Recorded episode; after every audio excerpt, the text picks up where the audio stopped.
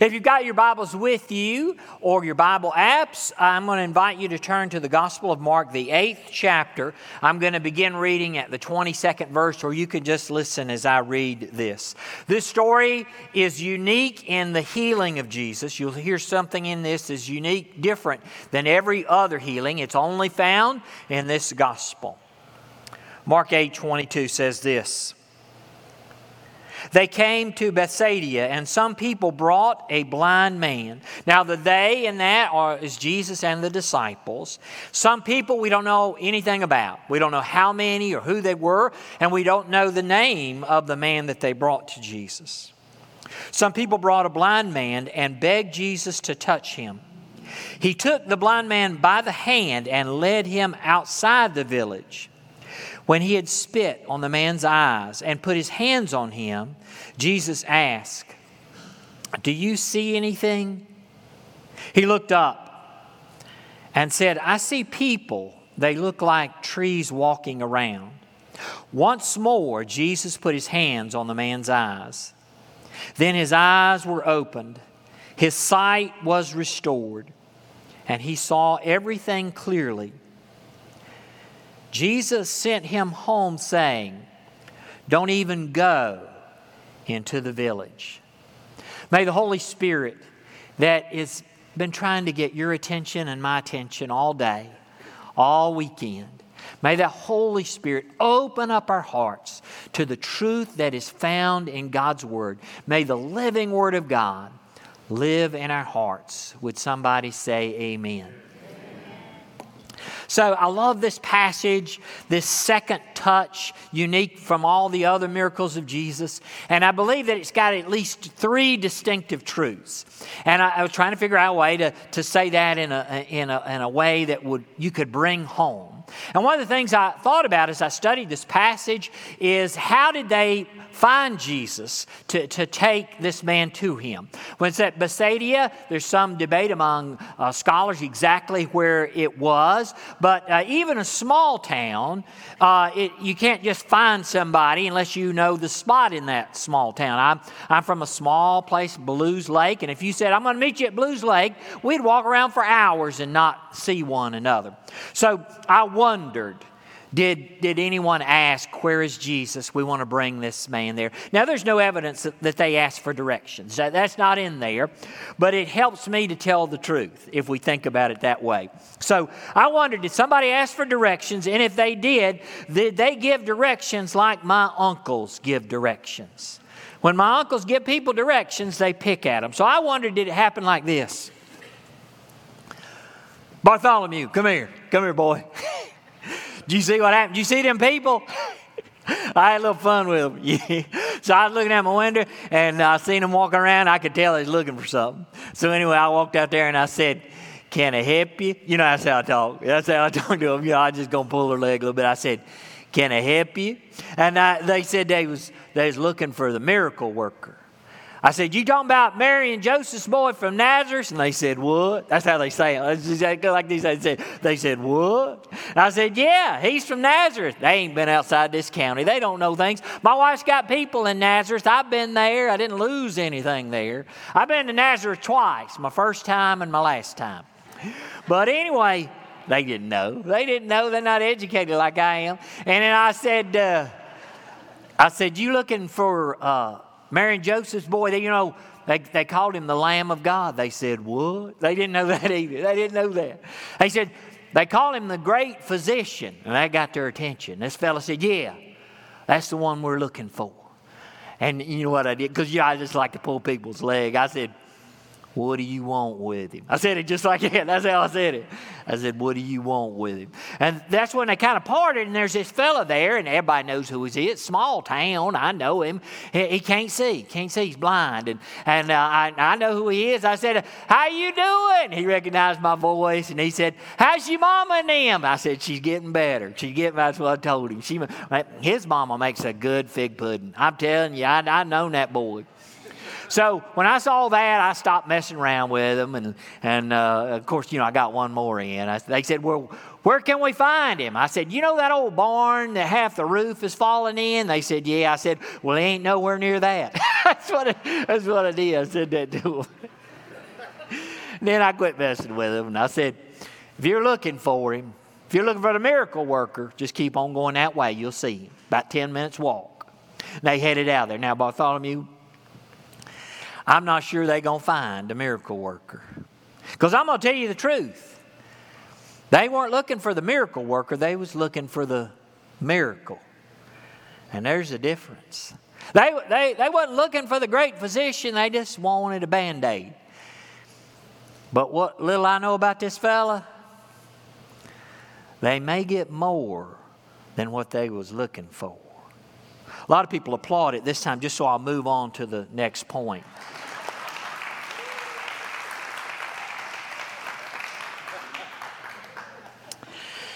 They came to Jesus because they, they, they loved this man. And they knew that nobody could help him except this miracle worker.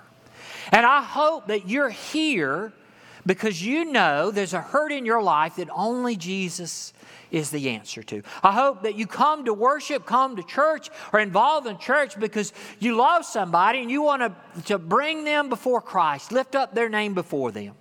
But the truth is that there's a difference between seeking answers in Christ and seeking Christ who is the answer. Heard one pastor put it this way Sometimes the only way that we can know that Jesus is all that we need is when Jesus is all that we have. You see, we come to Christ because there's brokenness in our life, there, there are hurts in our life, there are problems that only He can help us with. But we need to know that Jesus is not going to be satisfied with helping with one problem, that He wants all of us. As you exit this place and we shake hands, if you look down on this left hand, you're going to see the tiniest little scar, the, the tiniest little where, where stitches were. When I was 13 years old, I got a cyst in my wrist. That would make a terrible name for a children's book, The Cyst in My Wrist. And Family doctor said, uh, you know, it was going to have to come out. It was deep within there. It'd have to be a little bit of surgery. They'd have to put me to sleep to cut it out of there. My grandfather told me it was a Bible bump. He'd, he'd had one as a child, and they called it a Bible bump back in those days because they would hold you down. The Bible was the biggest book in the home, and they would beat you with that Bible till it popped. I said, Papa, put your Bible down. I didn't say that. I didn't say that, but I thought that. Papa, I'm going to go see the doctor. So anyway, went to see the doctor. I was really nervous. Never had any kind of surgery or anything. I was, I was just visibly nervous and t- talking to everybody in the waiting room. Yeah, I got the cyst in my wrist. They're going to take it out. Told the receptionist, look, it's right there. They're just going to take it out. Said, sit down. They'll be with you in a second. Went back there all by myself. All by myself. Nurse looked at it. I told her, yeah, there it is. There it is. My grandpa wanted to hit it with a Bible, but we're just going to have the doctor cut it out. And she said, well, I need you to take off all your clothes and put on this gown. And I thought, I got a cyst on my wrist. Everything else, y'all just leave me alone. That's how doctors are. They want to know what's going on with the whole body. And that's what the great physician, Jesus, he wants all of you your heart, your soul, your mind, your voice, your time. He's not satisfied with a little bit. The Bible says God is a jealous God, not jealous in a bad way, but He is jealous to know all of you, everything about you. Like I said, no indication they asked for direction, but it helps me make the point if they ask one of my uncles. Bartholomew, do you see them come by here? Yeah, they just come by here a few minutes ago. I was having a little bit of fun with them. They come by here because that, that, that fella that, that they came with, he didn't go back into the village. And they's looking for him. You know, they love him. They's concerned about him. And they asked me, they said, Did you see that blind man? I said, No, I didn't. I knew they was talking about because he wasn't blind anymore.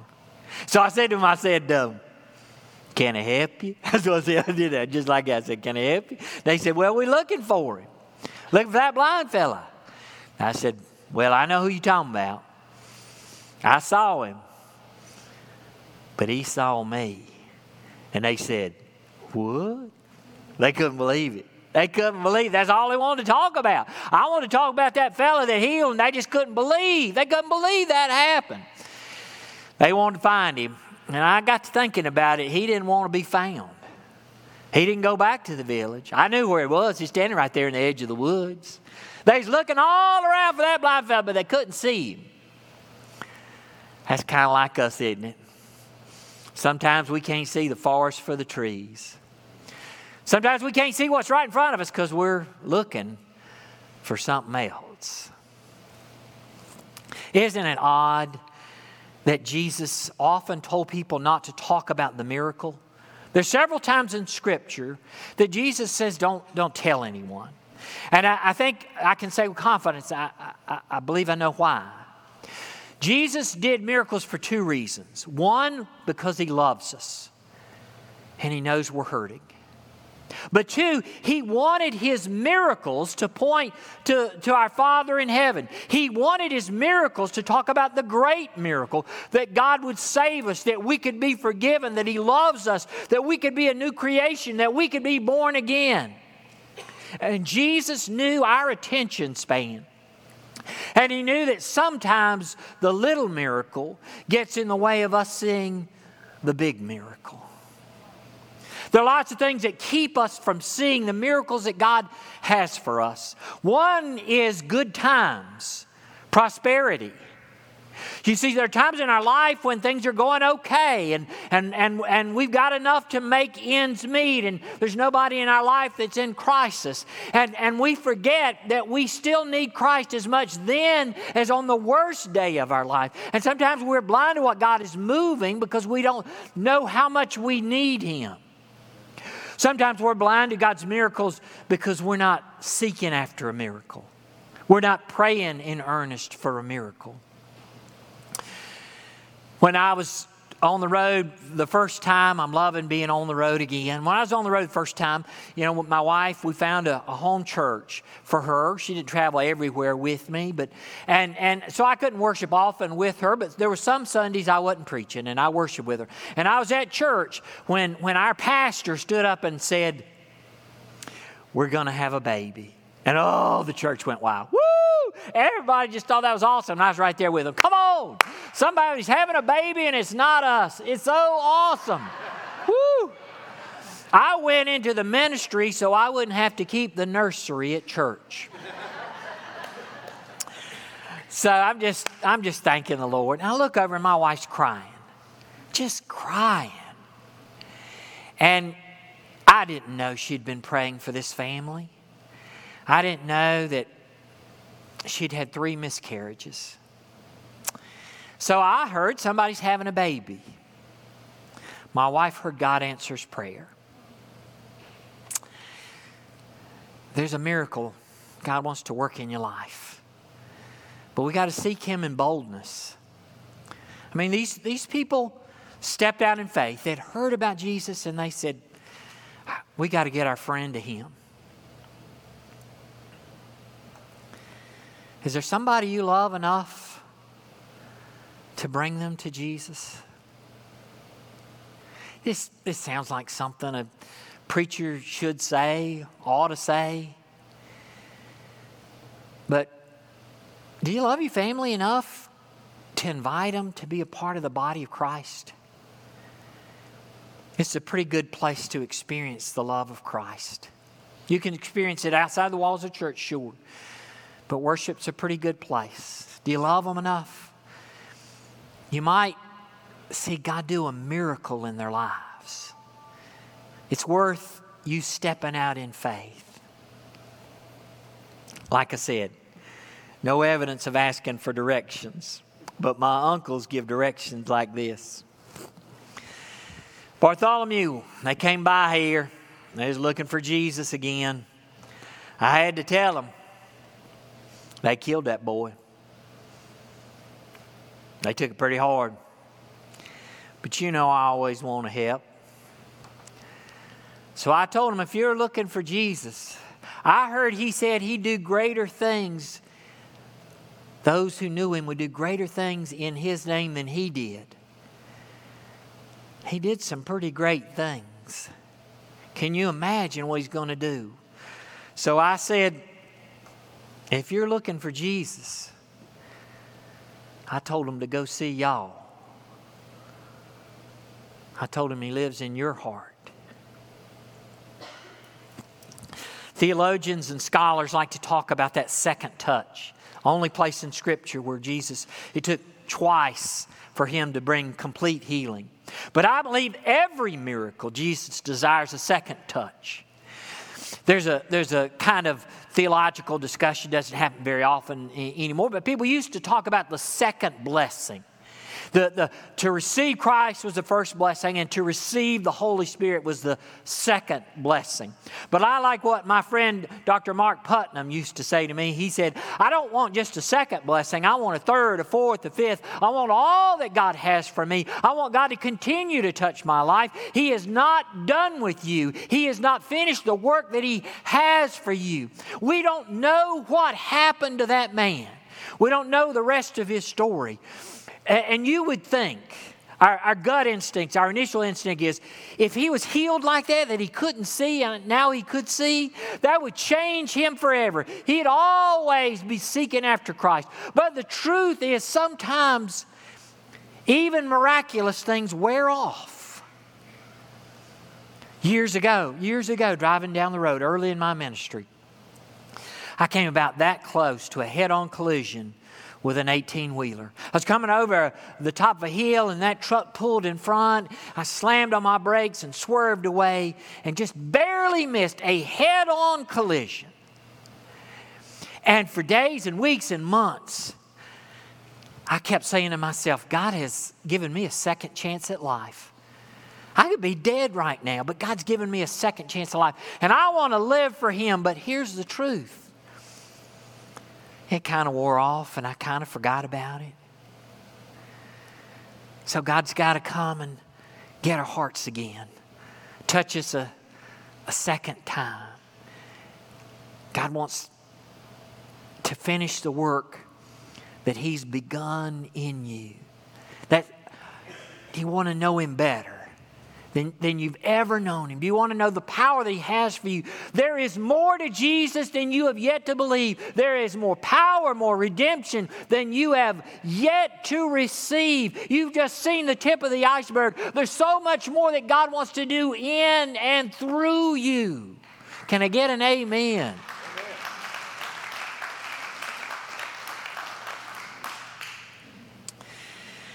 Thursday night, I got a great surprise. Um, I was getting ready for the Thursday night service, and I looked up, and there were Patsy and Jenna. Patsy and Jenna were in my very first church many years ago. And they were on vacation here, and they'd heard about the service because you folks do such a good job about, about talking about what God's doing in the life of your church. They heard about it. They stayed an extra day. And so I looked up, and there they were. I was so glad to see them. But it struck a memory in me. When, when I was there, uh, they had a birthday party for Jenna. She's a grown woman now. I tied the knot for her, but, but she's a little girl back then. They had a birthday party, and they invited the preacher to come, and, and, and they, they, they put up a pinata. And, you know, sometimes it takes kids a while to break into that thing. And so they just whacking away with it, whacking away with it, and wouldn't break it. Finally, one kid just reared back and boom, hit it hard. And it split wide open and fell to the ground. And I was looking at Patsy when it fell to the ground, and she looked at me and said, They don't come with candy already in them?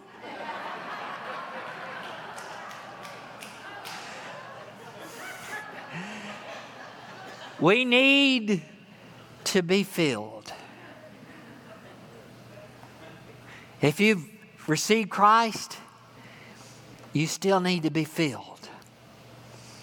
Holy Spirit wants to pour into you. One of the ways that we receive that grace is a mystery beyond my explanation. But John Wesley believed that God's grace was present in this meal in a way unique. I'm going to invite Kim to, to come up right now. And we're going to take Holy Communion together. And somebody in the church just went to the grocery store and got bread and, and, and grape juice. That's, that's what it is, just ordinary stuff. And I'm reminded that that Jesus spat into that man's eyes. That grosses us out in, in culture today, but in the ancient world, they weren't quite as grossed out as we might have been. The, the closest equivalent is you remember when you had some dirt on your face and your mom would spit on a napkin and just start scrubbing? But just, he was a real, he really walked this earth. And it was his hands that, that touched that man. And, and he said, when we take this meal, he is really present with us. And I believe that. And I want, I want you to receive that. The only instructions he gave us was to come to this table with a repentant heart.